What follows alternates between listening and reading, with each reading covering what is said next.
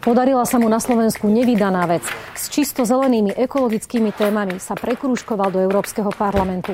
Čerstvo zvolený europoslanec Martin Hojsík z Progresívneho Slovenska v otvorenej debate trendu hovorí o tom, ako sa v tomto smere zmenilo Slovensko.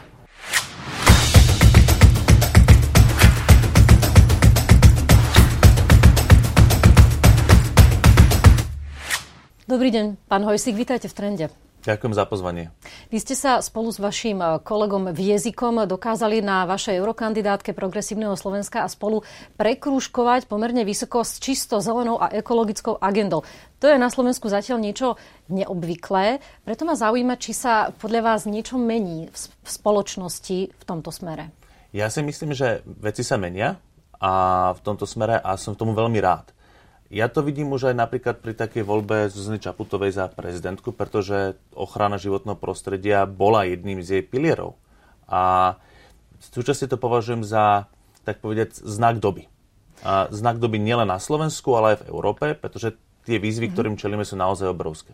V Európe to bolo veľmi výrazné, na rozdiel od toho, ako vyzerala tá kampaň pred eurovoľbami na Slovensku. E, v západných krajinách, Nemecku, vo Francúzsku, naozaj téma zelenej ekonomiky, zeleného reštartu bola úplne kľúčová. Vôbec to neboli utečenci ani extrémisti, o ktorých sa samozrejme tiež hovorilo, ale nebola to tá dominantná vec. A preto ma zaujíma, že či toto podľa vás bude trend, ktorý príde postupne aj na Slovensko, alebo nás to obíde, pretože my vzhľadom na naše špecifika, ktoré sú historické, spoločenské, ekonomické, mentálne, predsa len sme niekde inde ako tá západná Európa. Ja si nemyslím, že sme inde. Máme inú historickú skúsenosť vďaka v úvodzovkách 40, obdobiam, 40 rokov totality, ale stále podľa mňa patríme do toho západného civilizačného priestoru a súčasne toto sa tiež netýka len západného civilizačného priestoru a tie problémy životného prostredia narastajú a verejnosť si ich čím ďalej tým viac uvedomuje. Vidíte to aj v Rusku, kde už mesiace pokračujú protesty proti plánovanej skládke pri Leningrade, kde Moskva chce vyvážať odpad. Napriek tomu, že ten režim nie je práve demokratický a rozhodne nevíta občianske protesty.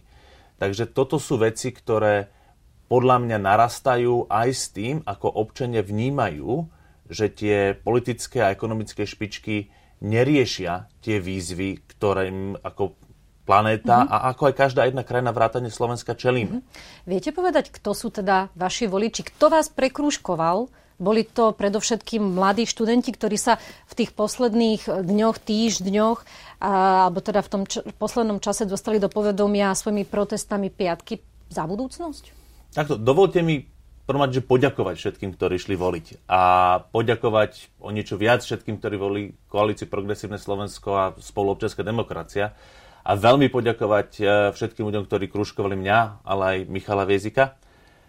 Podľa mňa to je kombinácia. A to, čo my sme videli na sociálnych médiách, a, tak e, to nie sú len mladí ľudia, sú to aj e, ľudia od 35 do 50 rokov, to povedz moja generácia, ja som 40 aj keď ešte mladý 40 si dovolím tvrdiť stále. A je to generácia, ktorá už má deti a uvedomujeme si, že to je tiež niečo, čomu, čomu čelíme. Čomu, keď moje deti, a mám dve, vyrastú a nezmeníme to, čo robíme teraz, tak nemajú budúcnosť tak ako ju poznáme my a ako si ju my ano. predstavujeme. Rozmýšľam nad tým, že vy z vášho kontaktu s voličmi, ale nielen s voličmi, treba ste v kontakte aj s týmito organizátormi, alebo teda mladými ľuďmi, študentmi, ktorí chodia demonstrovať na tie piatky za budúcnosť? Tie že... piatky za budúcnosť, ja som veľmi ráda podporujem ich, ale je to súčasne prísne apolitická iniciatíva a, ale samozrejme zúčastňoval som sa ako, ako občan. To rešpektujeme, že sú a, apolitické. Len ma zaujíma aj, ich myslenie, že či toto je niečo, čo je typické pre túto nastupujúcu generáciu, ktorá bude postupne vyrastať. Lebo väčšinou z tých prieskumov sa dozvedáme, keď sa robili simulované voľby na stredných školách, že mladí by volili primárne Kotlebu. Zrazu tu vidíme veľkú časť generácie tých mladých ľudí, ktorí sa správajú a rozmýšľajú ekologicky a tým pádom aj predpokladám, že pre nich bola do značnej miery voľba práve treba z vaša strana a, a konkrétne vy a kolega Viezik s ekologickými mm. témami. Viete, ja som práve prišiel a sem zároveň do redakcie z prezentácie z podobných simulovaných volieb na stredných školách na Slovensku, kde ale bola tá otázka inak postavená. bol to výskum robený podľa frakcií v Európskom parlamente a nie podľa slovenských politických strán. Čiže to bolo viac orientované na témy, ako na to, že či je tá značka alebo oná značka, ktorá je známa zo mhm. slovenskej politickej scény. A pre mňa bolo nesmierne potešujúce, že vyhrali to zelení, tesne následovaní liberálmi. Nacionalisti, tie nacionali, tá nacionalistická frakcia mala okolo 15%, čo považujem stále za veľa, ale je to už úplne iné číslo, ako to, keď ste to pozreli z pohľadu slovenských politických strán. Tak skúste vysvetliť, kde je tam potom ten, ten rozdiel, kde sa nachádza uh, v tom zmysle, že podľa simulovaných volieb iných na Slovensku mladí volia primárne Kotlebovcov. Ja to vidím v dvoch veciach. Jedna vec je to, že to je do istej miery zlyhanie súčasných politických elít, ktoré nedokázali ukázať študentom to, Nie, čo sa, to, to, čo, to, čo proste oni požadujú v budúcnosti. Nechcela Nie. som vysvetlenie toho, že prečo mladí volia Kotlebovcov, ale prečo sú rozdielne výsledky, že vy teraz vravíte, že primárne volili zelených. Áno. A ja vám hovorím, že v minulosti boli robené tie simulované voľby, kde vyšli Kotlebovci. To bolo dokonca, že teraz, keď si to zoberiete, že na tom je úžasné to, že v, v simulovaných voľbách do Európskeho parlamentu teraz vyšli súčasne Kotlebovci veľmi silne, ale keď to zoberiete podľa frakcií, tak tam boli zelení a liberáli. A prečo? A to som chcel povedať, že tí mladí na jednej strane odmietajú súčasné politické elity a chcú nejakú zmenu, lebo vidia, ale tá zmena, ktorú chcú, podľa mňa vo veľkej väčšine nie je nacionalistická zmena. Tá, tá zmena, oni vnímajú veľmi silne problémy životného prostredia a problémy základných ľudských slobôd. A, a teraz to nemyslím možno v takom tom ezoterickom deklarácia ľudských práv, to sú veľmi dôležité, ale veľmi osobnom pocite toho, že chcú mať možnosti, chcú mať možnosti vybrať si svoj život, chcú byť slobodní vo svojich voľbách a súčasne mať planétu, na ktorej tieto voľby môžu robiť. A toto sú tie hlavné posolstva, ktoré mladí hovoria. A to, že majú silnú preferenciu pre Kotleba, že tam má veľké percenta Kotleba, je práve ukážkou toho, že súčasný parlament slovenský nedokázal tieto potreby mladých ľudí splňať alebo ich osloviť mm-hmm. dostatočnou ponukou. Poďme sa teda pozrieť konkrétnejšie na váš program. Z toho, čo som si čítala, mi vychádza ako naj taká výraznejšia téma z hľadiska európskeho diskurzu prechod na bezuhlíkovú ekonomiku v Európskej únii do roku 2050. Vedeli by ste tak veľmi stručne povedať, že čo to bude znamenať pre slovenský priemysel, ktorý, ktorý je uh, uhlíkovo náročný, najmä cementárne alebo železiarne, aké si to vyžiada um, investície a, a náklady pre slovenský priemysel? A špeciálne stratégia na prechod na bezuhlíkovú ekonomiku na Slovensku ešte neexistuje. A sú tu dve konkurenčné návrhy stratégií. Jedno si urobilo ministerstvo hospodárstva, druhú ministerstvo životného prostredia. Čiže tiež trochu smutné, že sa nedokážu dohodnúť a robiť jednu. A čo je podstatné, je to, aby ten prechod bol spravodlivý ako voči občanom, tak voči tomu priemyslu. To znamená, že my nemôžeme na slovenský alebo európsky priemysel uvaliť tvrdé podmienky a nechať iné krajiny vyrábať a dovážať do Európy a bez toho, aby museli podobným spôsobom obmedzovať emisie. A v tomto som bol veľmi rád, že keď sme diskutovali s zástupcami iných politických strán na diskusii práve o klimatických otázkach ešte pred voľbami, tak ako Most, HIT, tak kresťansko-demokratické hnutie, dokonca aj smer zastupovaný pani Beňovou, sa vyslovili práve za to, že potrebujeme ochrániť, alebo neochrániť, vytvoriť férové podmienky aj pre európske hospodárstvo tým, že by sme zaviedli akúsi vyrovnávacie clo uhlíkové pre uhlíkovú dovozy. Daň. Uhlíkovú daň, na, ale na dovoz, na, na dovoz a... z krajín, ktoré nerobia to isté. Len tam je otázka, či by ste tým ešte viacej nepodnietili vznik e, globálnej obchodnej vojny, ktorú už do značnej miery odštartoval Donald Trump svojimi clami na čínsky tovar. Viete čo, ja si nemyslím a je veľmi dôležité, akým spôsobom by sa takéto niečo nastavilo, aby to bolo, napríklad bolo sektorovo špecifické a, a ja som presvedčený o tom, a vidíte teraz, že už včera vyšla správa, že vyše 80 krajín svetových sa hlási k tomu ambicioznejšie, pardon, ambicioznejšiemu cieľu 1,5 stupňa, udržať to do 1,5 stupňa, to je to, čo veci hovoria, že musíme preto všetko urobiť. Takže v konečnom dôsledku ja si myslím, že aj veľké krajiny ako Čína alebo India a, sa k tomu pridajú. A tým pádom bude to skôr o izolácii niektorých krajín, ktoré a sú momentálne pod administratívou, ktorá sa tomu snaží vyhýbať. Mm, tu sa ale asi bavíme primárne o Číne. Viete si predstaviť Čína, ktorá nie je veľmi ekologicky uvedomelá, že by dokázala aplikovať nejaký prechod na mm, uhlíkovo-neutrálnu ekonomiku? A ja vám poviem, že ja som sa venoval profesionálne Číne asi 3 roky, keď som pracoval ešte pre Greenpeace International. Bol to oblasti znečisťovania riek toxickými chemikáliami. A Čína nemá a, dobrý režim. A v Číne je totalita. Na primárnym záujmom a, Číny je to, aby proste ten režim fungoval, aby tá krajina fungovala. A z tohto pohľadu je aj v záujme vedenia štátu, aby s tým niečo robili. Oni si uvedomujú, že tie environmentálne problémy, ktorým čelia, a im, oni čelia niečomu, čo je z nášho pohľadu že neuveriteľné. Že tam nevidíte mrakodrap, ktorý je oblok ďalej v Pekingu, keď je zlé počasie, kvôli smogu že uh, ohrozujú stabilitu krajiny a tým pádom Čína začína robiť kroky. Nehovorím, že to je dostatočné, no, áno, ale veď, konkrétny na... príklad vám uvediem. Z vyše 350 tisíc elektrických autobusov, ktoré sú na svete, je vyše 300 tisíc v Číne. A Európa častokrát veľa hovorí, ale menej koná. A to je to, čo im potrebuje mm. zmeniť. Čína je opatrná a musíme s nimi rokovať a musíme sa snažiť presvedčiť Čínu, aby naozaj konala. A, ale myslím si, že oni si sami uvedomujú, čím ďalej tým viac, že to je otázka aj prežitia Číny, pretože to otázka prežitia nás všetkých. Áno, napokon Čína aj zakázala dovoz plastového odpadu Áno. z Európy. Momentálne s tým máme v Európe veľký problém, lebo to nemáme kam vyvážať, nemáme s tým čo robiť. A to je mimochodom tiež inak uh, zaujímavá téma na, na debatu a na otázku na vás, že nie sú tým pádom niektoré naše opatrenia dopredu odkazané na nejakú nezmyselnosť, lebo napríklad poctivo separujeme odpad plastový, ale nemáme ho kde spracovávať, lebo nie sú v Európe na to kapacity a v konečnom dôsledku potom väčšinu aj tak spálime. A máme vážny problém s tým, že my keď my nedoťahujeme tie opatrenia, ktoré robíme. A preto si myslím, a toto budú veľmi dôležité diskusie v Európskom parlamente, lebo to nie je o recyklácii. To je o prechode na tzv. obehovú alebo cirkulárnu ekonomiku, ktorá je dôležitá aj pre riešenie problému klímy. A, a my potrebujeme o mnoho väčšej miere v rámci Európy podporiť opätovné použitie, predlžovať životnosť výrobkov, a vrátiť sa vo väčšej miere napríklad k vrátnym obalom. Je dobré, že včera vláda schválila zálohovanie jednorazových plastových fliaž a plechoviek, ale hovoríme stále o jednorazových. Keď si pamätáte, ešte v 90. rokoch tak ste si kúpili nealkoholické nápoje v petflašiach, ktoré boli za 10 korún slovenských zálohované a vratné, že oni sa vrátili naspäť a znova sa naplnili.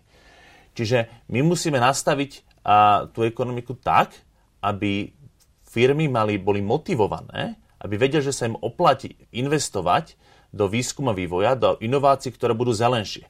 A aby sme preferovali uzavretý materiálový cyklus, aby sa veci recyklovali, dlho sa používali a čo najviac sa toho robilo v rámci Európskej únie. Myslíte, že dokážete v tomto smere niečo presadiť e, v Európskom parlamente? Napríklad konkrétne na to, aby sme väčšinu toho vyseparovaného plastu nespaľovali nezmyselne. A, áno, a možno to znie trúfalo, ale nie je to trúfale už preto, že o týchto veciach sa veľmi intenzívne diskutuje v Európskom parlamente. Čiže keď napríklad si poviete, že OK, že chcete, pán Hojci, keby sme znížili emisie o 55%, a nie je to príliš ambiciozne, no začiatkom tohto roku Európsky parlament veľkou väčšinou hlasov, a povedzme si rovno, pán Sulik hlasoval proti, ale aj slušná časť slovenských europoslancov hlasovala za, prijal nezáväz zatiaľ požiadavku na komisiu, aby ten cieľ bol 55 a vo výbore pre životné prostredie, v ktorom mám ambíciu pôsobiť, je na stole práve správa o tom, že ako ďalej v cirkulárnej ekonomike. Čiže toto sú veci, o ktorých sa na, Európskej únii, na úrovni celej Európskej únie veľmi intenzívne diskutuje a žiaľ Bohu sa ešte nedostali až tak na, do verejnej diskusie na Slovensku. A to považujem za jednu z svojich veľmi dôležitých úloh, je práve nie, že prinášať správy do, z Bruselu že, alebo zo Štrasburgu, že aha, toto sa tam stalo. Nie. My sme Európska únia a tieto diskusie chcem, aby sme viedli na Slovensku. Chcem, aby som mohol prísť naspäť do Európskeho parlamentu a prinášať podnety od slovenských občanov, od slovenských podnikateľov a z rôznych tak stakeholder alebo zaujímavých skupín mm-hmm. o tom, ako to vieme čo najlepšie spraviť, tak, aby to, čo na konci dňa z toho vyjde, bolo prospešné nielen pre celú, tak, celú Európu, ale pre Slovensko. Tak vzhľadom, vzhľadom na to, že práve liberáli a zelení sú skupinami dvomi, ktoré najviac posilnili v tomto Európskom parlamente novo zvolenom, tak e, tá šanca je veľká. Ak by sme sa ešte pozreli na taký moment, že keď hovoríme o bezuhlíkovej ekonomike, tak sa to prepája aj s e, energiami z obnoviteľných zdrojov. A moja otázka je, či tam zahrňate do toho aj nízkouhlíkový zdroj jadrovej energetiky, ktorý sa ukazuje ako veľmi dôležitý doplnok obnoviteľných zdrojov. A nebudem skrývať, ja som už dlhodobo veľmi skeptický, keď tak poviem, voči využívaniu jadrovej energie. A myslím si, že ešte v súčasnosti ešte oproti iným obnoviteľným zdrojom energie je veľmi drahá, a nehovoriac o, o bezpečnosti, ktorá a je síce to riziko havárie malé, ale keby sa niečo nebude stalo, tak ten dopad je obrovský. A nemyslím si, že na Slovensku je reálna požiadavka, že zajtra zavrime atomové elektrárne. A my, my dostáva, práve my sme dostáva, v procese dostávania Mochoviec. Sme v procese dostavby Mochoviec, ale ako som, a, a sú, tam musím povedať, že som rád, ešte na jeseň som a, verejne vyzval slovenské elektrárne, ale aj, ale aj vládu, konkrétne pána ministra Žigu, ako predstaviteľa akcionára, a, ktorým šťastie štát, a, aby bola pozvaná misia OSART z Medzinárodnej agentúry pre atomovú energiu, Teraz konečne sa elektrárne rozhýbali, že to bude diať. Mm-hmm. Čo je tam má dôležité dodať, je, že pri tejto misii, a to je špecifické na tej misii, že môžu byť závery z tej misie verejné. Že minimálne to zhrnutie môže byť verejné. A poviem tak, že v, viete na tej stránke nájsť závery z misie v Leningradskej atomovej elektrárni v Ruskej federácii. A čiže nie je to také, že sú to super tajné veci, keď to ešte v Rusku sú schopní zverejniť. Uh-huh. A ja si myslím, že toto by malo byť súčasťou toho, tej misie, že tie závery budú zverejnené. A to preto, že pokiaľ je všetko v poriadku, čo dúfam, že je, tak slovenské lektára nemajú čo skrývať a môžu práve posilniť dôveru verejnosti k tomu, čo hovoria, že to je všetko bezpečné. A Majú by a zvýšiť transparentnosť samozrejme. No, vy hovoríte, že máte výhrady voči jadru napriek tomuto všetkému, ale ako inak chcete riešiť e, stabilitu prenosovej siete, ktorú nezabezpeč- nezabezpečíte z čisto obnoviteľných zdrojov? A tomto si dovolím oponovať, pretože tu je a, veľmi dôležité to, ako sa menia rozvoj, a, rozvodné siete. A to žiaľ Bohu na Slovensku, v tomto ešte zaostávame, a pretože ten celoeurópsky trend, aj keď si pozriete napríklad správy Joint Research Center, čo je spoločného výskumného centra Európskej únie, ktoré je takým tým najväčším hubom pre vedu a výskum v Európskej únie, ten dôraz na tzv. inteligentné siete je obrovský.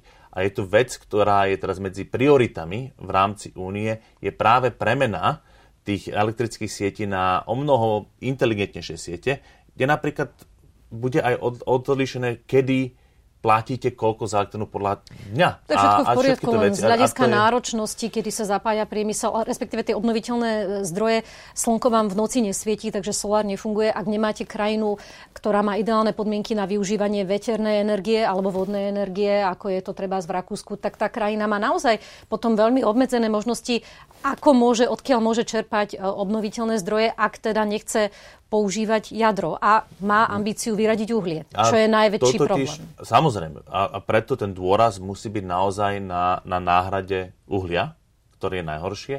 A, tá, by, tá by mala byť čím realizovaná podľa vás? A viete čo, podľa mňa v prvom rade najlepšia energie je tá, ktorú nepotrebujete. A, a v tomto máme aj na Slovensku, napriek tomu, že sa dosiahol pokrok, ešte stále veľmi čo doháňať, čo sa týka zvyšovania energetickej efektívnosti. A teraz nemyslím len elektrinu, ale aj vykurovanie. Pretože energetická efektívnosť budov je, má, vytvára, má obrovský priestor pre zlepšovanie. My by sme potrebovali zvyšovať, a to nie je len o zateplení, to je o... Neodchádzame k budovám, aj keď je to zaujímavá téma, ale to jadro, viete si predstaviť, že Slovensko by sa zaobišlo v nejakom horizonte dlhom časovom bez jadra? Ja si myslím, že áno. A čím by ho nahradilo? A je to o kombinácii zdrojov. To není o tom, že ho... Skúste postav... byť konkrétny. Skúsim byť konkrétny. A je to o citlivom využívaní geotermálnej energie, ktorá na Slovensku má veľký potenciál a máme tu dokonca aj jedno z pionierov v znižovaní nákladov na vrtanie. Známa firma GA Drilling práve nám skúma to, ako znižovať náklady na vrtanie. A to je stabilný zdroj mm-hmm. a môže byť široko rozšírený. A máme tu možnosti využívania ako veternej energie, tak fotovoltiky, tak, a, a, bioma, tak a, biomasy a bioplynu. A nehovoriac o vodných elektrárniach. Ale čo chcem zdôrazniť, že pri všetkých týchto obnoviteľných zdrojoch energie, ako energetické efektivnosti, je o tom, aby to bolo robené citlivo. Lebo žiaľ Bohu, Slovenská republika má zatiaľ takú prax, že my keď to robíme, tak uh, nerobíme to, tak povedz, na prospech všetkých. Uh, spomeňme si na to, na kauzu okolo uh, dotácií do fotovoltiky za prvej vlády Roberta Fica, ano. s ktorých sa ešte stále potýkame naďalej. Máme tu a, problém s biomasakrom. A na to vám poviem veľmi dobrý príklad. A na jednej strane máte Bioenergy Bardejov, kde som bol, kde vidíte proste tie celé kmene stromov, ako idú a, v zásade na štiepku. Hmm. A súčasne tu máte projekt, a, ktorý robili a, ľudia z organizácie CEPA Priatelia Zeme na Podpolani, kde na jednej strane zateplili obecné budovy, na druhej strane postavili miestny biomasový zdroj, ktorý zamestnal miestnych ľudí. Mm-hmm. Tam nedošlo, tam nedochádza k žiadnej dodatočnej ťažbe. Tam sa zase zbiera drevný odpad a tento projekt priniesol do zaostalého alebo do chudobnejšieho regiónu zamestnanosť, znížil náklady samozprávam a tie peniaze, ktoré oni potrebujú na, na teplo, uh-huh. a v zásade zostávajú v regióne. Jasné, dá sa to robiť e, dobrým aj zlým spôsobom, Áno, tak, ako, tak ako všetko ostatné, Presne. nepochybne. Už len krátko ešte zmením jeden váš veľmi ambiciózny cieľ a to je celoeurópske ukončenie používania uhlia do roku 2030. Ako si to predstavujete presadiť realisticky, keď vieme, že pre niektoré krajiny ako Poľsko alebo Bulharsko, aj Nemecko napokon, je stále uhlie dôležitou, ak nie dominantnou súčasťou energetického mixu. A viete, čo je dôvod, prečo podľa mňa SPD skončila v Nemecku druhá a zelený, že tretia a ne, zelený boj druhý? Množstvo by som vám vedela vymenovať, ale, ale podľa mňa, pra, podľa mňa jeden z dôvodov je práve to, že súčasná nemecká vláda a, nedokázala a, byť dostatočne ambiciozná, čo sa týka ústupu od využívania uhlia a ťažby uhlia pretože toto je niečo, čo naozaj je veľmi závažný problém a rastie. Ja si myslím, že v rámci Európskej únie a Slovensko v prvom rade má vynikajúcu pozíciu na to, ako môže my o mnoho rýchlejšie ukončiť využívanie a ťažbu uhlia. Slovensko nepochybne a, áno, ale také Polsko ale napríklad. Také po, Polsko je ťažšie, ale Polsko má rovnako veľké podmien- veľmi dobré podmienky na to, ako znižovať svoju závislosť od uhlia. A to je o tom, že či je politická vôľa a do toho ísť a či je politická vôľa a naozaj prejsť tou, tou zmenou. Je to realistické podľa vás? A ja si myslím, že to realistické je. A rozhodne, ako, neviem povedať, že toto nevyhnutne, presne, toto, toto chcem Budete presadzovať. Sa A ja som veľmi rád, že, že nebudem jediný. Viete, to je také posilujúce, že aj v rámci našej frakcie, a, ktorá bývala a, považovaná za takú, že veľmi pro-biznis frakciu, aj naši, v rámci našej frakcie, napriek tomu, že si myslíme, že, že to slobodné podnikanie je veľmi dôležité, tak si myslíme, že to podnikanie nebude možné na planete, ktorá nebude umožňovať prežitie našej civilizácie. A ten, ten, zelený, ten zelený hlas narastá. A to je veľmi dobré. Na záver mám takú už len provokatívnu otázku, ktorá je možno viacej filozofickou, že má vôbec toto všetko naše snaženie o záchranu klímy a planety zmysel, keď vieme od vedcov, že to oteplovanie planéty prudké oteplovanie sa už nedá zastaviť, nedá sa zvrátiť. Možno na to bola šanca niekedy v roku 79, kedy sa o tom prvýkrát začalo viacej na medzinárodnej scéne hovoriť, ale dnes podľa mnohých už je neskoro. A aj keby sme hneď zajtra všetky emisie CO2 zastavili, tak tomu otepleniu nad 1,5 stupňa planéty nezabránime. Ja si to nesúhlasiť, pretože a IP, IPCC, ktorá je v tomto najrelevantnejšou autoritou, hovorí, že máme stále šancu, pokiaľ rapidne znižíme emisie do roku 2030, to udržať do 1,5%. A, a to je to kľúčové. Samozrejme, stať sa môže, sa to nepodarí. A pre mňa ako človeka od začiatku bola motivácia v ochrane životného prostredia v tom, že musím urobiť pre moje vlastné svedomie a všetko preto, aby sa to podarilo. Neviem to garantovať, ale raz, keď budem zomerať, si poviem, že pokúsil som sa. Nebol som perfektný, mám množstvo chýb ako každý z nás, ale keď sa snažíte urobiť čo najviac pre niečo, ako robiť uh, túto krajinu, Slovensko a planetu lepším miestom pre život, tak to je ten základ. Ďakujem za optimistický záver. Ďakujem za pozvanie. Dovidenia. Dovidenia.